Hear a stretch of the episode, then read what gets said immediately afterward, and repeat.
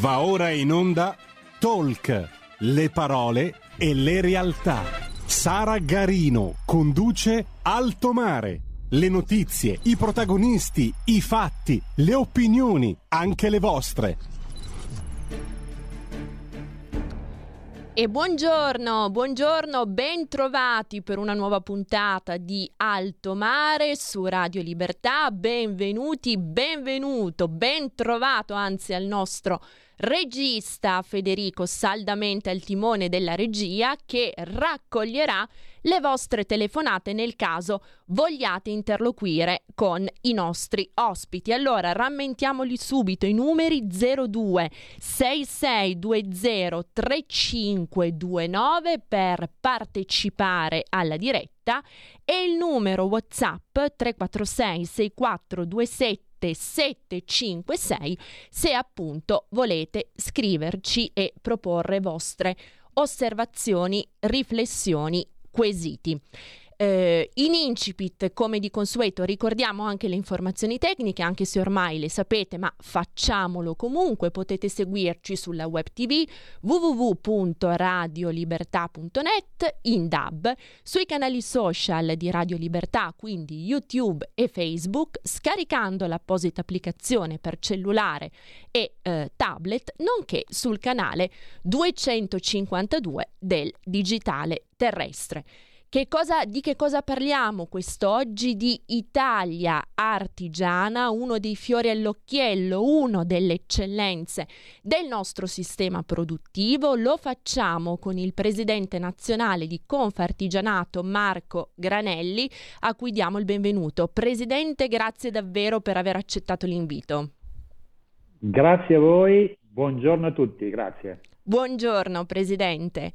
Allora, artigianato, micro e piccola impresa da soli, o meglio insieme, coprono il 99,4% del tessuto produttivo e danno lavoro al 64% degli occupati. Già solo queste percentuali rendono l'idea di quanto essenziale, vitale sia il comparto. Che cosa chiedete come Confartigianato al governo prossimo venturo per andare a sanare le criticità più importanti, principali che insistono sul comparto e di cui naturalmente parleremo ampiamente nel corso della diretta.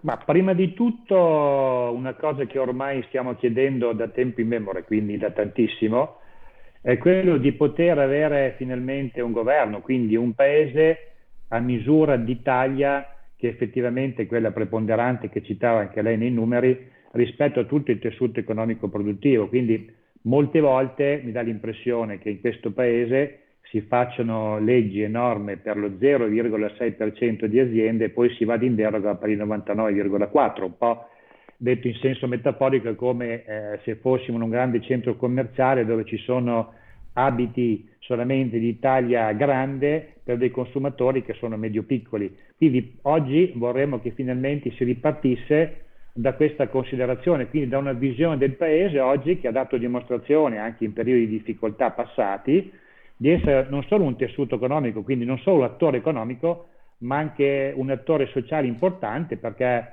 siamo presenti negli 8.000 comuni d'Italia e abbiamo messo in campo una resistenza, una resilienza che oggi si traduce anche in una voglia di partecipare a una visione di paese e comunque ad una situazione nuova che ci metta nelle condizioni di avere un paese che è a servizio dell'effettiva capacità produttiva che questo paese esprime. Quindi per andare molto poi nel seno della concretezza come appartiene all'artigiano, oggi credo che lo sappiano tutti perché il TG e tutti i media oggi danno notizie di questo, quindi su due gravi problemi che oggi abbiamo da affrontare, che ci stanno preoccupando, che sono il caro dell'energia e il super bonus.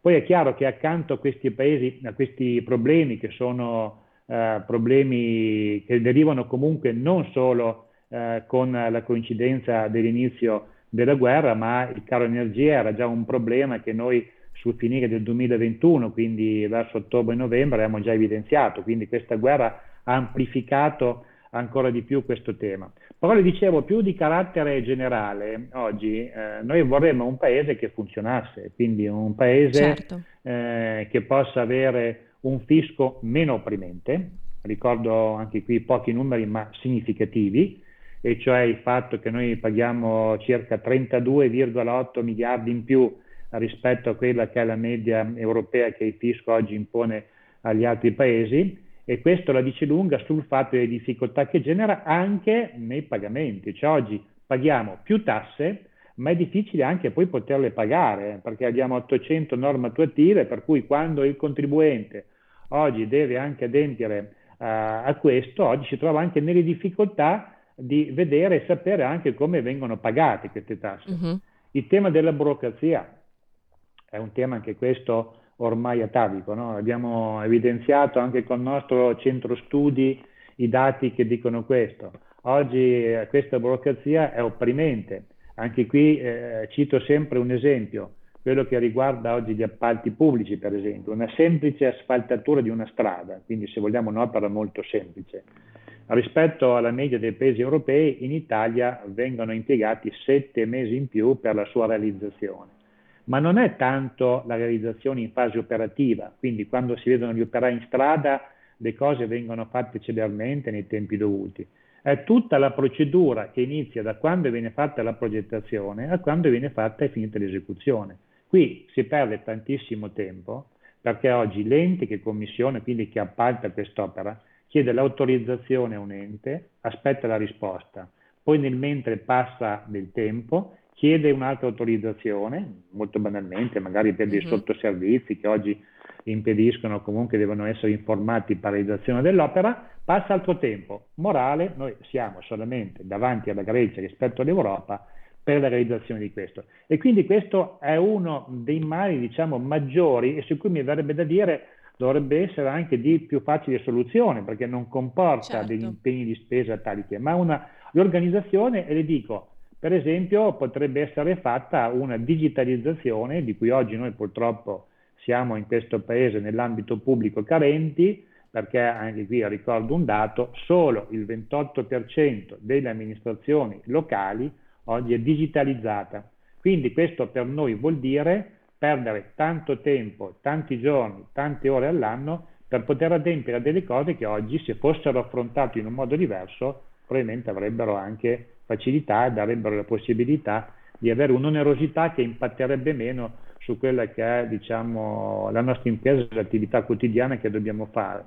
Certo. Meno fisco, quindi meno, meno burocrazia e c'è anche un tema legato al credito. Anche qui è un tema ed è un problema che ci portiamo dietro qui da tanto tempo. Oggi il tema del credito è un tema centrale più che mai perché con queste difficoltà che stanno venendo avanti, il tema di avere anche qui una garanzia pubblica o comunque che vada in qualche modo a dare liquidità alle aziende che oggi eh, sono state eroiche nel tenere diciamo, accese non solamente le imprese ma anche le comunità, perché ricordo che le imprese artigiane non è che sono in zone accanto alle autostrade, quindi in zone dove le infrastrutture funzionano tutte, sono efficienti a servizio di.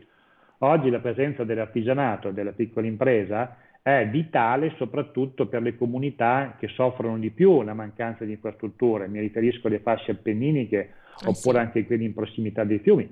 Quindi per dire, anche qui oggi il tema eh, di avere una possibilità anche quindi eh, di poter operare attraverso un credito eh, che dia appunto fiducia e che sostenga il mondo delle piccole imprese diventa un tema quanto mai importante perché oggi anche le normative europee sono complesse, eh, le banche non sono più sui territori come lo erano prima, leggevo poco tempo fa sul fatto che tantissimi sportelli hanno chiuso, per uh-huh. cui mhm. noi artigiani eravamo abituati ad avere un rapporto diretto col direttore di banca che ti conosceva, sapeva certo. la tua certo. storia, ti dava fiducia. Oggi noi siamo giudicati da un algoritmo, no? per cui o è rosso o è verde, per cui molte volte uno neanche capisce eh, come mai non riesca ad avere il credito. C'è un tema di educazione finanziaria su cui noi abbiamo già iniziato anche qui un percorso eh, con Banca d'Italia per poter avere anche informazioni che oggi ci vengono a spiegare, a dire quali sono oggi i requisiti che dobbiamo avere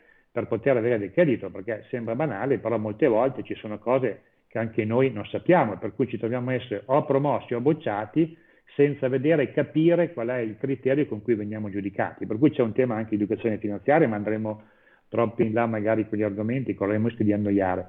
Dico solamente che oggi occorre in qualche modo ripristinare quel rapporto di fiducia che c'è comunque, che ci deve essere nel mondo del credito, quindi con tutti i soggetti coinvolti e che si vada soprattutto eh, su un fatto e su una relazione oggi che consenta di vedere effettivamente, di vedere la fotografia dell'impresa in un modo, io dico, corretto e un po' all'antica, come si faceva una volta, perché mm-hmm. credo che eh, già questo aiuterebbe a smussare, a comprendere meglio quali possono essere necessità da una parte e disponibilità da parte del soggetto erogatore, quindi della banca dall'altra. Ecco, quindi questi sono i temi oggi su cui noi, accanto, eh, chiudo per, eh, ne potrei citare anche altri, ma poi più importanti anche il tema della giustizia, giustizia civile, anche qui abbiamo una situazione che in gesso comunque mette nelle condizioni tanti imprenditori di aspettare degli anni per vedere la risoluzione anche di dispute o comunque di controversie anche in ambito commerciale e questo incide pesantemente anche sull'attività, sulla quotidianità che l'impresa deve affrontare. Eh, sono tutti temi e noi diciamo sempre, lo sottolineo sempre quando ho l'opportunità di farlo, senza i quali, senza queste riforme oggi, non potremmo immaginare di avere un impatto positivo con le ingenti risorse che dovrebbe mettere a disposizione il PNRR.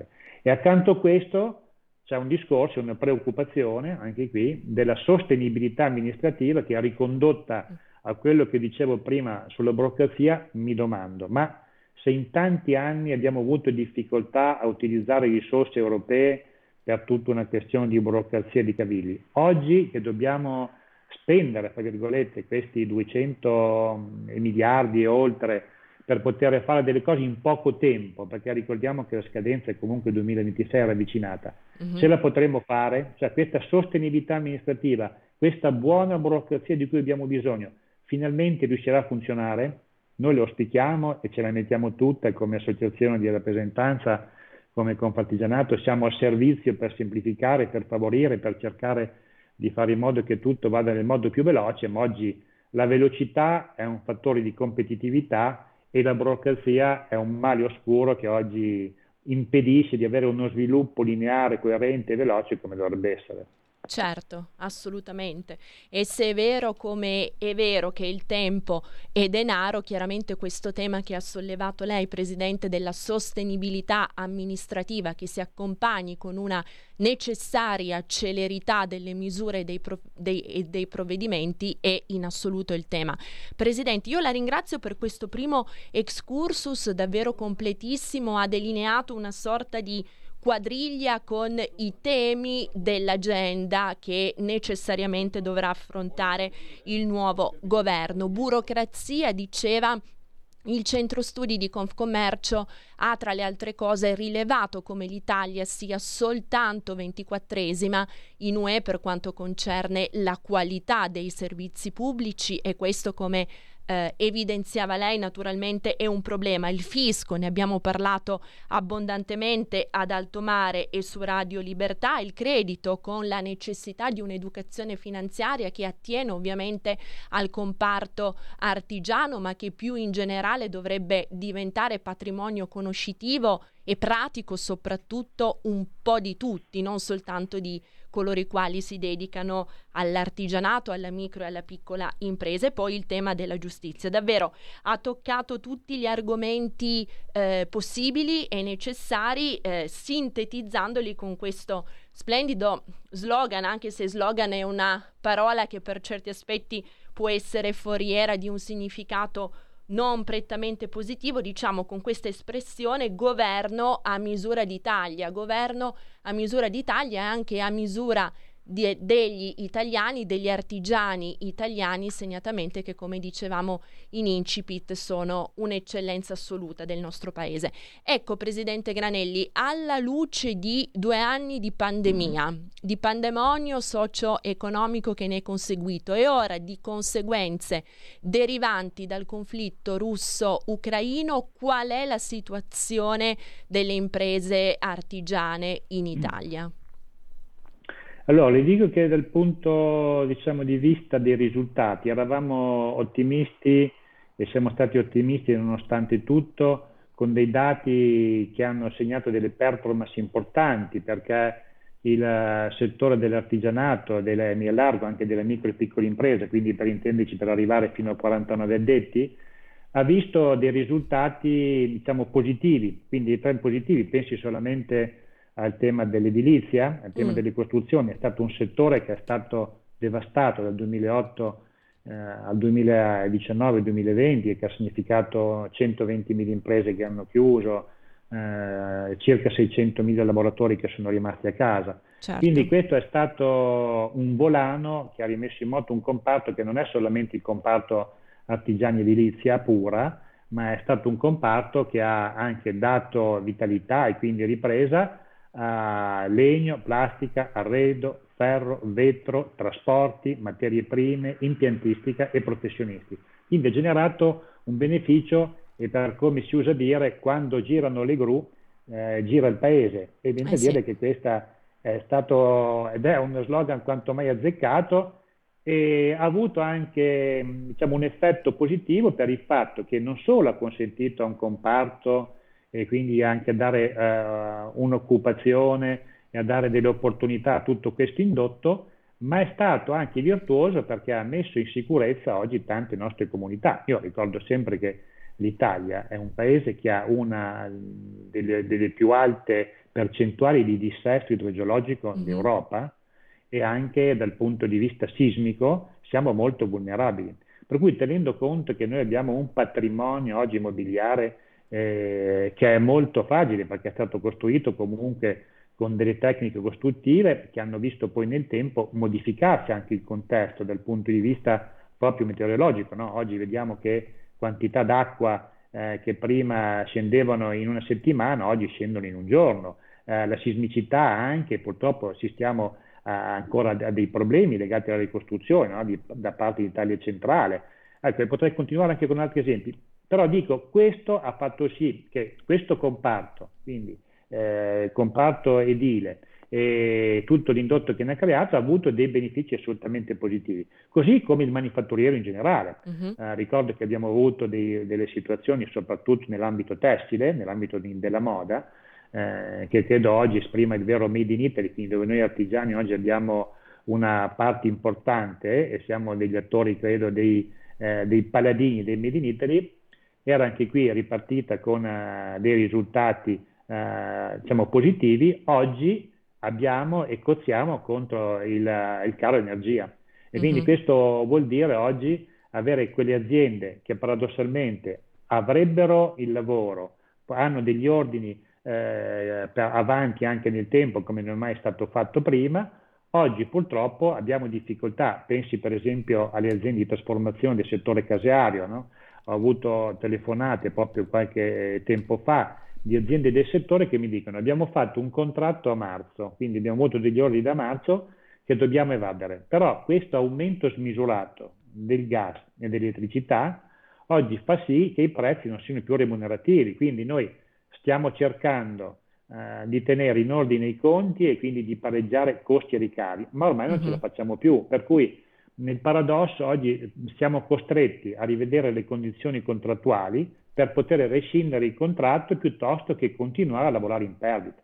Quindi questa è una situazione drammatica e su cui ormai noi stiamo dicendo, come credo del resto tutti anche le altre associazioni, come sento in questi giorni anche tanti politici farlo, oggi abbiamo una necessità assoluta di dare una soluzione a questo problema che vi dico subito, tradotto in numeri, visto che uh-huh. siamo sempre nel segno della chiarezza, vorrebbe dire avere 881 mila imprese a rischio chiusura con 3 milioni e mezzo di addetti che oggi dovrebbero rimanere a casa, quindi dando oggi vita a ammortizzatori sociali, quindi a costi esorbitanti. Quindi certo. questa è una situazione che ripeto, presentava eh, nella prima parte dell'anno, nonostante questi aumenti, ancora una capacità e dei numeri che rispetto agli anni passati facevano vedere, mi riferisco sempre al mondo micro e piccola impresa, dati migliori del manifatturiero rispetto anche a Germania e rispetto a Francia, quindi i nostri principali competitor.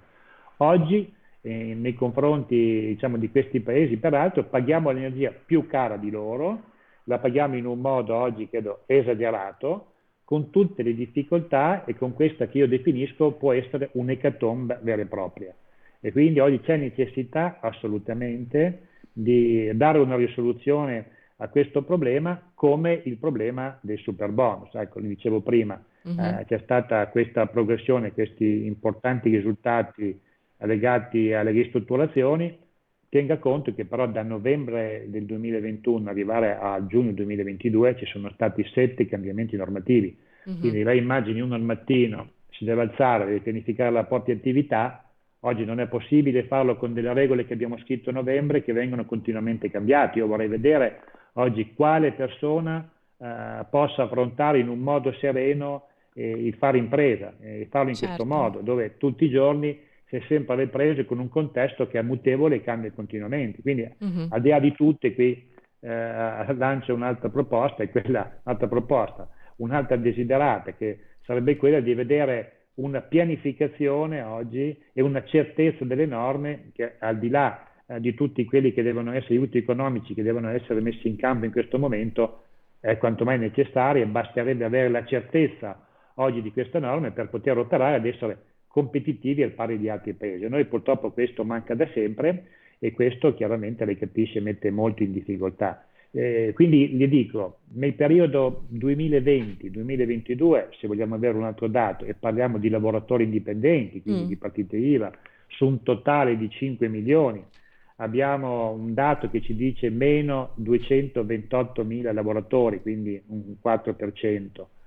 Però se andiamo poi a analizzare questo dato, come dicevo prima, sul mondo micro e piccole imprese, quindi fino a 49 addetti, i numeri sono quelli che le citavo prima, quindi con un'ecatombe che vorrebbe dire non solamente imprese, ma vorrebbe dire famiglie, vorrebbe dire comunità, vorrebbe dire oggi vanificare quello che se non ci fosse stato questo problema sarebbero stati, credo, diversi anni di una ripresa economica dove avremmo potuto insomma, sistemare tanti bilanci che hanno sofferto nel periodo della pandemia soprattutto.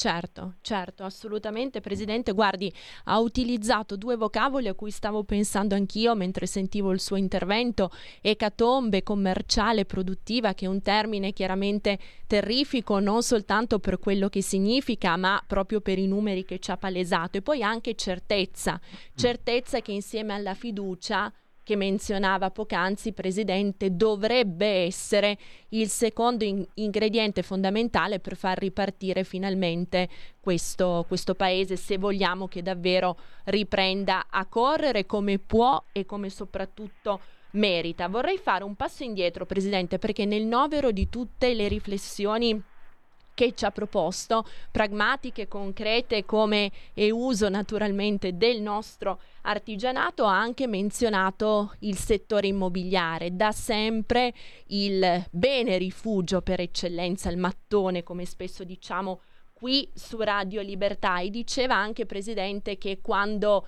le gru funzionano più o meno tutto funziona. Credo che con questo volesse echeggiare un, fra- un, famoso detto di un sindaco di Parigi di metà XIX secolo, se non vado errata, quando l'immobiliare funziona, tutto funziona. Credo che fosse Nadò il sindaco sì. Nadò, se non vado errata. No. Ecco, nel... Ma le dico, le, dico, le dico, anche perché, perché siccome io sono in questo settore, mm-hmm. e allora conosco bene la realtà. Allora dico sempre, scusi se l'ho interrotta. Prego, che, Presidente, eh, ci mancherebbe. De, dal 2008 abbiamo fatto dieci anni che eravamo un po' come gli appestati, no? Mm-hmm. per cui eravamo fuori dalle comunità ed eravamo guardati a vista, quindi fuori da...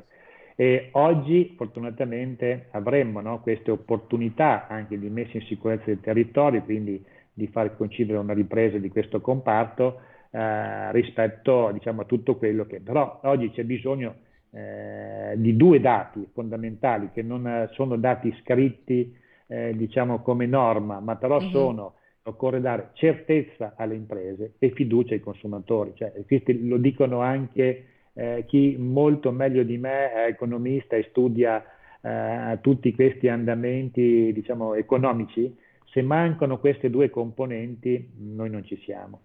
Eh sì. e, e quindi oggi occorre fare di tutto e noi come associazione, quindi come Confartigianato, è il nostro anche, eh, diciamo, credo, dovere, no? quello di, nonostante tutto, di creare sempre, di ricreare sempre un clima di fiducia. E poi io sono ottimista per natura, per cui non mi viene neanche difficile farlo. È che di fronte a questo dici, ma come? Sembra che si stia facendo di tutto per non far fare quello che si dovrebbe fare. E quindi mm-hmm. alcune volte diciamo, si rimane così, un po' eh, diciamo, avviliti, però non per questo diciamo, l'artigiano è sempre resiliente, combattivo, coraggioso e quindi credo che questo assieme alla competenza e alla qualità, non voglio fare uno spot troppo allargato, ma credo che oggi insomma eh, ci teniamo tanto ad essere sì attori economici ma anche siamo attori sociali perché viviamo nelle comunità mm-hmm. e teniamo tanto alle comunità insomma, in cui, in cui ci rapportiamo, in cui ogni giorno abbiamo rapporti e legami molto stretti. Assolutamente, l'ottimismo della volontà, d'altro canto, Presidente, deve mai mancare. Prima di eh, dare spazio a 60 secondi di pausa pubblicitaria, eh, concludiamo questo, diciamo, excursus sul settore anche immobiliare. Naturalmente avrà eh, modo all'inizio del secondo blocco di completare la sua riflessione, quindi in questo senso eh, completeremo dopo la pausa pubblicitaria. Quindi dicevamo c'è questa eh, ci dovrebbe essere questa sinergia fra mondo dell'artigianato e settore immobiliare to cure. Lei citava il 2008, dal 2008 a oggi che cosa è successo? Beh, in mezzo c'è stato anche il governo Monti con quell'ecatombe, utilizziamolo pure questo termine, sul settore immobiliare che eh, l'IMU ha rappresentato gettito derivante da patrimoniale sugli immobili passato da 9 miliardi di euro a 30 miliardi di euro, senza evidentemente che l'Italia sia stata risanata per questo, senza che i parametri fondamentali della nostra economia migliorassero. Anzi, però è questo è l'input che le lancio per l'inizio del secondo blocco, Presidente. Una delle misure che da più parti, anche altri attori, anche altri stakeholder economici, fra cui Confedilizia, proprio qui su Radio Libertà, hanno più volte ribadito, sarebbe quello del ripristino della cedolare secca sugli affitti commerciali, quindi quelli non adibiti a uso abitativo ma per eh, es- esigenze commerciali e produttive. In questa bilancia di certezza e fiducia, se molti immobili attualmente sfitti perché i proprietari, i piccoli proprietari, non sono nelle condizioni, come dire, emotive, dato il fisco, data la burocrazia, data la giustizia, quindi di nuovo per tutti quei fattori che menzionava lei all'inizio, dicevo, non sono nelle condizioni, nello spirito di renderli nella disponibilità per la locazione dei cittadini, se tutto questo fosse diverso, evidentemente le nostre comunità, i nostri territori potrebbero vedere e rivedere un fiorire di attività commerciali e artigiane che di certo non farebbero male né ai territori né all'economia. Gliela lascio come suggestione, come punto di partenza, ci assentiamo per 60 secondi di pausa pubblicitaria e poi rientriamo ad alto mare. Stai ascoltando Radio Libertà, la tua voce libera, senza filtri né censure, la tua radio.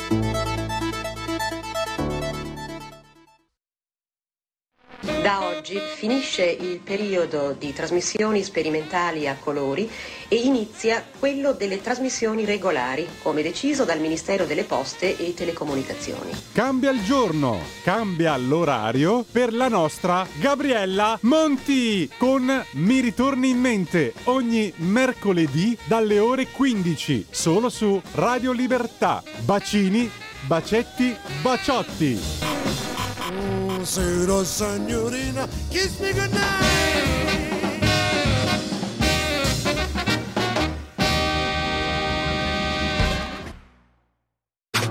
Stai ascoltando Radio Libertà. La tua voce libera, senza filtri né censura. La tua radio.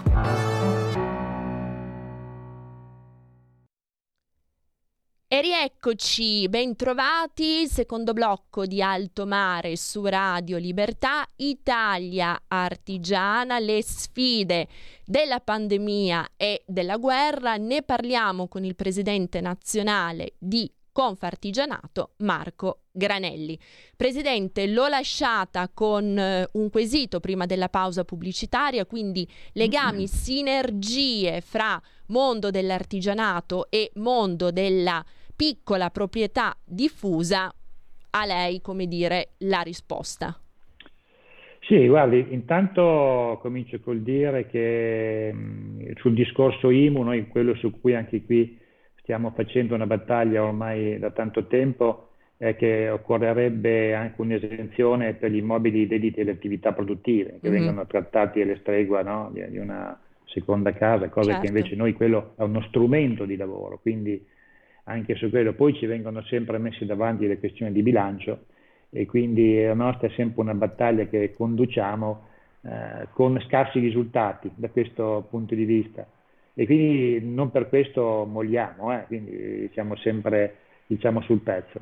Riguardo al tema invece che lei poneva, quello della cedolare secca, vede, questo è un tema che eh, al nostro mondo, quindi all'artigiano, interessa nella misura in cui quello che potrebbe essere messo in campo attraverso la cedolare secca, quindi che sarebbe un risparmio da parte di colui che potrebbe eh, dare in uso in mhm. locazioni immobili ai nostri artigiani, eh, si potesse in qualche modo riverberare sul costo dell'affitto. Cioè io dico, mm. tu proprietario hai eh, la cedolare secca da oggi, eh, però questo cosa vuol dire? Che consentirai anche a me, affittuario, di poter avere un vantaggio. Ecco, se questo fosse fatto in questa misura, la cosa andrebbe bene. Io oggi non ho eh, diciamo, la possibilità eh, di vedere se questa situazione in qualche modo si possa avverare, no? però diciamo che la nostra la condivisione rispetto a questa impostazione, rispetto a questa diciamo, possibilità, è nella misura in cui noi ne potremmo essere beneficiari. Io dico, oggi eh, io vengo da un territorio diciamo, insomma, produttivo, quindi manifatturiero, che è l'Emilia Romagna, vengo dalla provincia uh-huh. di Parma. E vedo che qui il tema oggi non è tanto di avere la disponibilità di locali commerciali o locali, eh, perché ce ne sono tanti oggi a disposizione. Quindi quello che oggi non riesco ad immaginare è se questa possibilità, quindi di estendere questa cedolare secca su questo tipo di immobili possa poi realizzarsi con un effettivo risparmio da parte nostra, che nelle misure in cui fosse fatto, eh, chiaramente per noi sarebbe una cosa gradita, anche perché dico oggi, eh, torno a dire, quello di cui noi abbiamo bisogno eh, sono tutte misure eh, che vadano in, a rinfoltire oggi le fila di tanti artigiani che oggi sono eh, prossimi alla pensione, hanno un patrimonio di competenze, di conoscenze che non riescono poi a travasare o a dare ai figli, perché magari o hanno pochi figli o non hanno figli, o hanno figli che hanno fatto cose diverse. Per cui oggi una soluzione, ed è un tema anche eh, su cui ho avuto l'opportunità di confrontarmi anche diverse volte con uh, dei suoi colleghi e dei suoi colleghi, oggi c'è un tema di demografia, che mm-hmm. non dobbiamo mai dimenticare perché è un tema oggi che viene avanti, quindi oggi ci sono meno nascite, meno giovani, meno persone disposte a lavorare.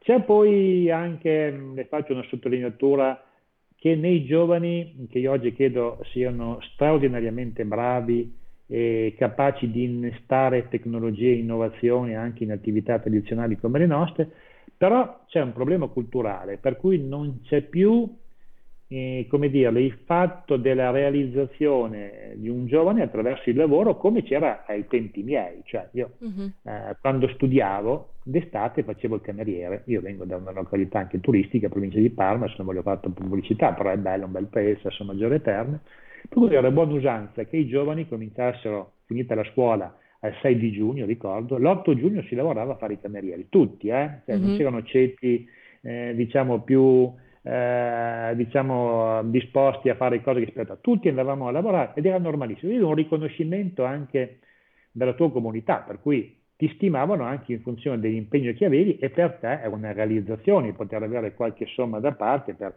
quando si ritornava a scuola comprare i libri, avere il motorino, anziché andare certo. in mensa poter andare a mangiare. Cioè era tutto un mondo che era completamente diverso. Oggi invece noi abbiamo eh, questa necessità prima di tutto culturale, per cui la famiglia oggi, e mi ci metto in mezzo eh, anch'io, eh, avremmo dovuto dire quanto è importante oggi avere una realizzazione attraverso il lavoro e soprattutto, sono di parte, un lavoro di manifattura fatto con le mani e con la mente, perché molti distinguono il lavoro intellettuale rispetto a quello manuale, come se la mano agisce senza il cervello. Bravissimo. No? Quindi, quindi, io dico oggi il lavoro, la realizzazione dei giovani passa anche attraverso lavori eh, che sono tecnici, quindi dovremmo oggi anche come famiglie fare un passaggio culturale che metta assieme una cultura accademica rispetto a quelle tecniche. Invece oggi c'è un tipo di cultura che o sei un laureato, fai il master sei alla Bocconia, oppure diciamo sei uno che comunque se fai una scuola tecnico-professionale non sei quello che aspirava alla famiglia. Quindi oggi dobbiamo anche fare in modo che ci sia una valorizzazione di questa attività, ma lo dico per un fatto pragmatico. Oggi un giovane che lavora da me, azienda di costruzioni, primo impiego 8 ore, prende 1500 euro al mese, la mensa pagata, la bilateralità che riconosce tanti servizi dai sanitari al welfare, quindi c'è un qualcosa in più rispetto allo stipendio e c'è una possibilità che se uno oggi mi chiede, mi dice guarda voglio lavorare di più perché voglio realizzare di più, ben venga, io me lo tengo molto stretto. Per cui oggi c'è da vincere questa cosa ed uno dei temi oggi centrali è proprio questo. Per cui oggi chiediamo, più che il cedolare secca, qui siamo interessati nelle misure che dicevo prima, chiediamo che vengano messe in campo delle misure di aiuto fiscale ai giovani che vogliono intraprendere l'attività e subentrare magari al titolare, pur non essendo appunto della famiglia o figli, che abbiano magari, non so, uno sgravio contributivo mm-hmm. per i mhm. primi due o tre anni di attività, che abbiano un aiuto sul fronte del credito, quindi con delle garanzie che vengono magari messe in atto dal pubblico. Oggi noi abbiamo bisogno di queste misure, perché nel paradosso che abbiamo vissuto, quindi crisi edilizia 2008, 2018, 2019, eh, si è sbloccata, oggi abbiamo difficoltà a trovare i lavoratori che nel frattempo hanno fatto scelte diverse e quindi a noi oggi manca in generale il 34% di manodopera uh-huh. di lavoratori con dei picchi che arrivano al 50% nell'ambito dell'edilizia. Questo lo dico perché appunto eh, trattando, eh, trattandosi di un settore in cui opero è difficoltoso oggi trovare manodopera eh, che possa essere disposta a lavorare, a fare delle ristrutturazioni. Noi facciamo generalmente strade, ponti, facciamo opere infrastrutturali, però è quasi impossibile trovare gente del mio paese, quindi o della provincia, che venga a lavorare. Eh, per cui questo è un tema ed è una soluzione cui va data una risposta, eh, diciamo, molto veloce. Per cui noi siamo, per dirlo anche in toni politici, in posizionamenti rispetto al contesto, mm-hmm per il lavoro di cittadinanza. Noi non siamo certo. per il reddito di cittadinanza. Noi siamo perché ci siano degli aiuti alle persone che hanno difficoltà a trovare lavoro, per delle persone che hanno dei disagi, però deve essere una situazione questa di sostegno che deve mirare ad avere poi una politica attiva certo. che non diventi un parcheggio, ma mm-hmm. diventi un qualcosa che formi e reintegri e velocemente dia le opportunità diciamo, di essere diciamo, impiegati nel mondo lavorativo. Perché se così non fosse, lo stiamo vedendo, chi è quel giovane che è incentivato avendo anche questa possibilità di fare questa scelta? Quindi è un meccanismo che va sicuramente rivisto e va rivisto nell'ottica oggi proprio di una valorizzazione del lavoro e anche un'attenzione oggi e una necessità che deve anche colmare questo gap che abbiamo perché da qui in avanti sarà sempre più difficile, quindi avremo cose da fare, avremo opportunità come aziende di poter realizzare, però poi ci manca e allora credo che oggi debba essere individuato anche una serie di politiche attive e soprattutto di formazione che funzioni. Quindi oggi è necessario avere questa formazione tecnica e oggi mi auguro che si vada soprattutto verso un sostegno di quello che credo sia lo strumento più efficace, che è l'apprendistato. Oggi certo. l'apprendistato è lo strumento per cui il giovane viene da me in azienda, io lo posso fare, gli posso travasare tutte le mie competenze, eh, le cose che deve sapere, quindi il fare oggi dell'imprenditore e in un modo che anche abbia poi un sostegno economico, quindi nella misura tre anni senza contributi, con un riconoscimento anche di quello che è il percorso formativo all'interno dell'azienda, con meno teoria in aula e più mm-hmm. di laboratorio, perché è chiaro che se poi un giovane viene a lavorare in azienda da me vuol dire che non voleva andare incline a fare altri tipi di studi, per cui oggi andare a fare molta attività teorica rispetto a quella anche più pratica, mi sembra che dia un punto senso. Per cui noi come Confartigianato e come artigiani siamo per individuare una formazione che io chiamo sempre la terzeria, quindi che mm-hmm. non sono tutti laureati, non sono tutti operai, ma sono imprenditori che hanno comunque capacità, eh, cultura finanziaria, cultura generale accanto alla specializzazione tecnica. Quindi quello è il disegno che anche portiamo avanti come organizzazione e qui vorremmo dare anche un contributo. Abbiamo enti di formazione nostri in tutta Italia che sono oggi per poter mettere nelle condizioni e dare opportunità a tanti giovani. Quindi oggi noi certo. quello che interessa, per tornare alla domanda che mi poneva, è quello di un'attenzione a queste misure che vadano nella direzione però di aiutare questo gap eh, sul fronte diciamo, lavorativo, quindi con dei sostegni di natura di carattere eh, anche fiscale che debbano riverberarsi però risolvendo questo problema. Certo. Assolutamente, Presidente, che bello quanto ci ha detto, anche una testimonianza di vita, soprattutto intanto abbiamo una telefonata in collegamento a cui fra pochi secondi passo la linea. Dicevo, lei rammentava il comparto, il profilo, diciamo, tecnico, profilo tecnico che non è soltanto tecnico, ma nel caso dell'artigianato è anche artistico, quindi di nuovo quanto, quanto diceva poc'anzi sulla manualità, sulla mano che non è disgiunta dalla mente ma è, ma è un continuum. Volevo poi ancora sottolineare quel, quel suo passaggio, quella, quella, testimonianza appunto di vita su quando nel corso delle, delle vacanze estive lavorava.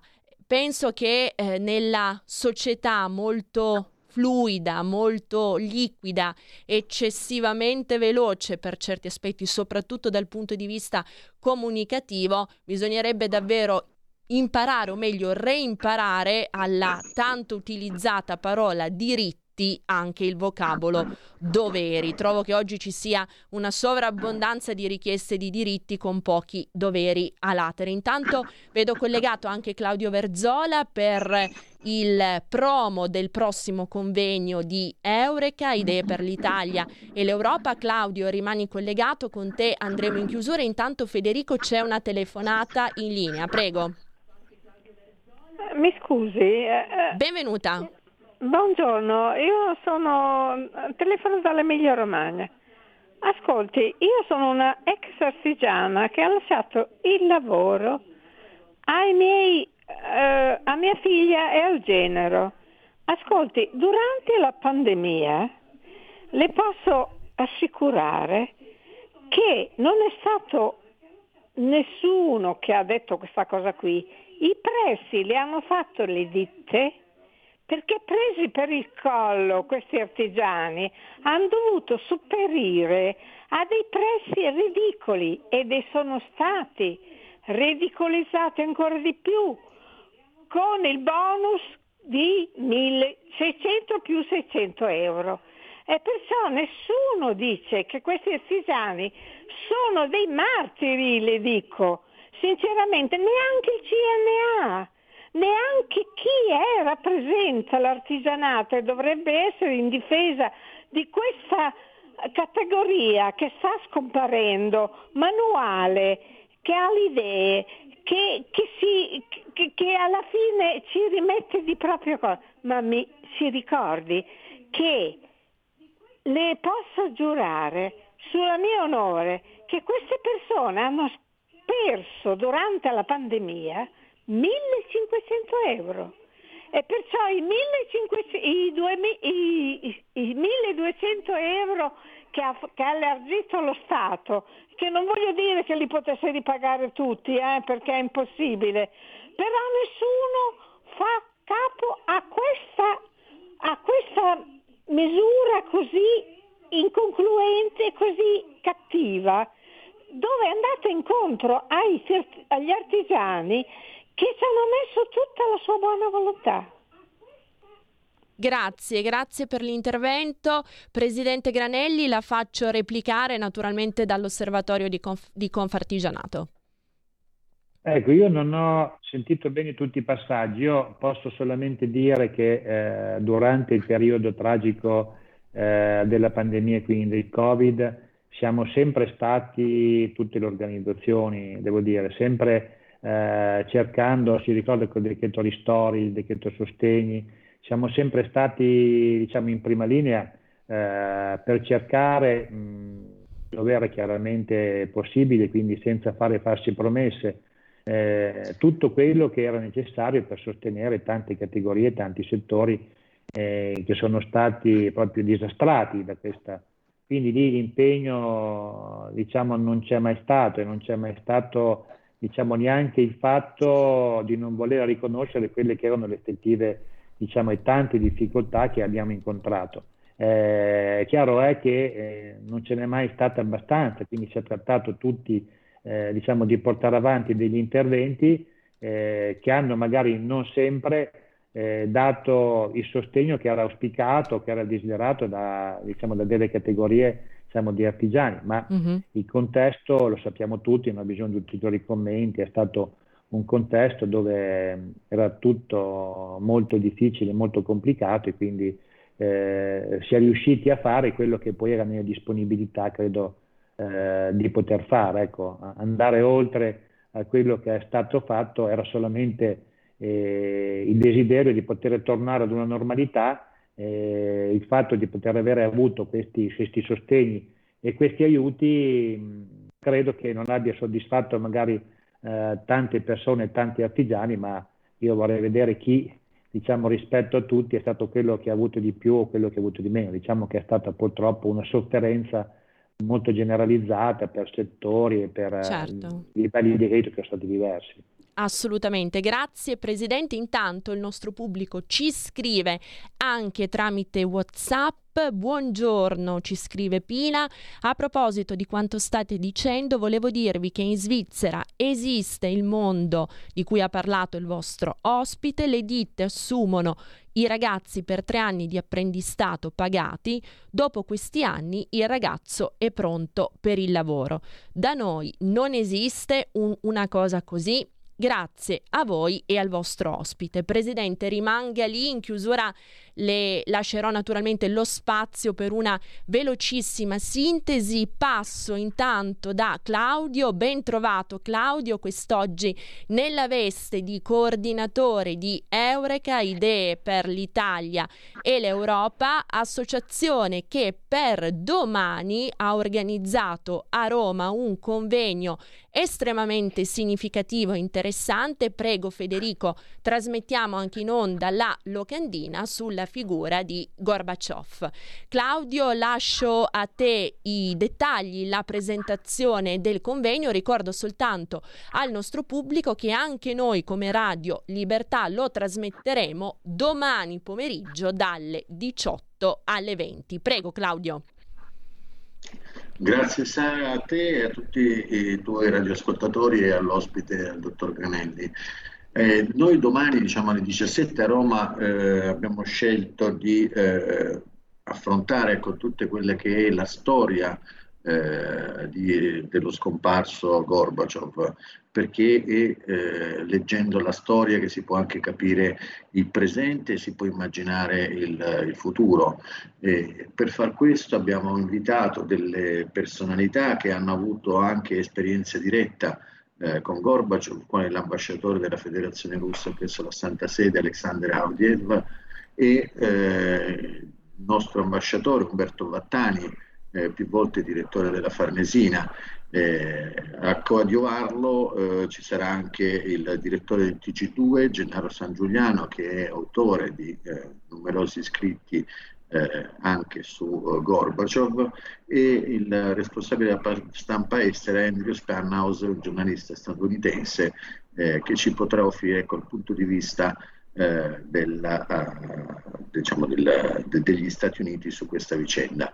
Eh, l'evento verrà moderato da Angelo Polimeno Bottai, già ex diretto, vice direttore del TG1, e eh, lo terremo allo Spazio Centro Congressi Roma Eventi, a Via Alibert 5 a Roma. Ecco, è obbligatoria la registrazione, anche se gratuita, che potete eh, effettuare online. Come immaginate, col numero eh, di posti non è eh, diciamo, aperto a tutti, è un, numero contingentato, non soltanto per questioni eh, legate a eh, pandemia o quant'altro.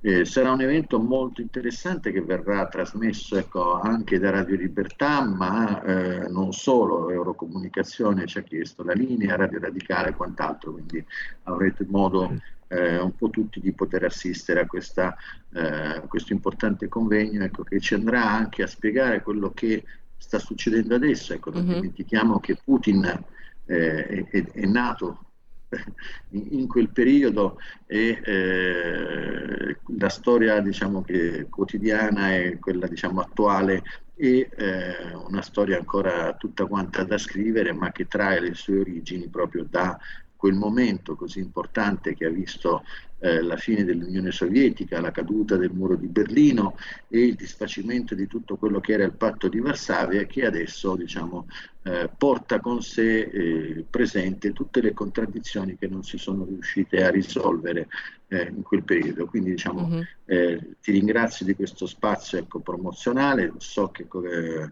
il, la vostra radio ci ha fatto già richiesta da, da, da qualche giorno di poter avere il segnale dell'evento che noi gli abbiamo concesso ovviamente eh,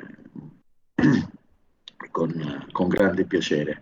E rilascio ecco, adesso la, la, parola a te Sara e al tuo ospite, ecco, sentivo che parlavate di artigianato, di economia, ecco, anche anche quel settore eh, sente e paga ecco, quelli che sono gli effetti di questa storia che è ancora tutta da scrivere. Certo, assolutamente. Rimani con noi Claudio per questo rush finale. Soltanto una precisazione, l'evento a Roma in presenza, come hai detto tu, sarà alle 17. Come Radio Libertà lo trasmetteremo nello spazio di Zoom, quindi mi conferma il nostro Federico dalle 18 alle 20. Presidente Granelli, torno da lei per gli ultimi due minuti di diretta, anzi no, Federico mi fa segno un minuto, quindi dovrà essere particolarmente celere. Appunto, si parlava di Gorbaciov, allora le dico perestroica, quindi ricostruzione, glasnost, trasparenza sono due dei temi eh, di sintesi che lei ci prospettava già all'inizio, quindi eh, amalgamando diciamo, il suo intervento con la presentazione di questo convegno potremmo concluderne che davvero anche in Italia serva una perestroica. Sì, lo dicevo all'inizio uh, dell'intervista, oggi non occorre per noi fare cose eh, che siano difficili da realizzarsi, no? quindi credo che il riconoscimento rispetto a questa che è la nostra identità, quello che è il valore, quelli che sono i numeri oggi che mettiamo in campo, io credo che quello diciamo, sia il contesto migliore che noi auspichiamo e credo che oggi ehm, possiamo rappresentare un ponte anche eh, fra tradizione e fra innovazione. E, mh, quello che, che, credo oggi è che si parla tanto di un tema che è molto centrale, che oggi è andato un po' forse in seconda pagina rispetto a quelli più gravi che, di cui abbiamo parlato tanto. Eh, si parla tanto di sostenibilità e transizione, quindi sostenibilità sociale, ambientale ed economica. Io credo che oggi l'artigianato rappresenti un modello eh, dal punto di vista di, questi, di questa sostenibilità, eh, che sia un modello vincente. E oggi credo che per poter essere competitivi, oltre ad avere quegli aiuti economici e quel miglioramento delle attività che le pubbliche amministrazioni esercitano nei confronti delle imprese, e credo che oggi ci sia proprio questa necessità eh, di mettere come un elemento vincente di competitività il Made in Italy. Mm-hmm. Quindi oggi quello che noi definiamo valore artigiano, che vuol dire competenza, unicità, creatività, coraggio, ma anche caparbietà. Io credo che noi artigiani, noi di Compartigianato lo possiamo interpretare al meglio, ma lo vogliamo fare non eh, in uno spirito, diciamo, solamente, ripeto, economico, ma lo vogliamo fare perché anche dal punto di vista sociale vogliamo dare una mano mm-hmm. a questo paese, a questo paese bellissimo che è l'Italia, eh sì. a poter avere comunque un posto in prima fascia eh, per i suoi cittadini, per la sua gente, ma anche perché crediamo che nel pod internazionale ci dobbiamo sempre essere.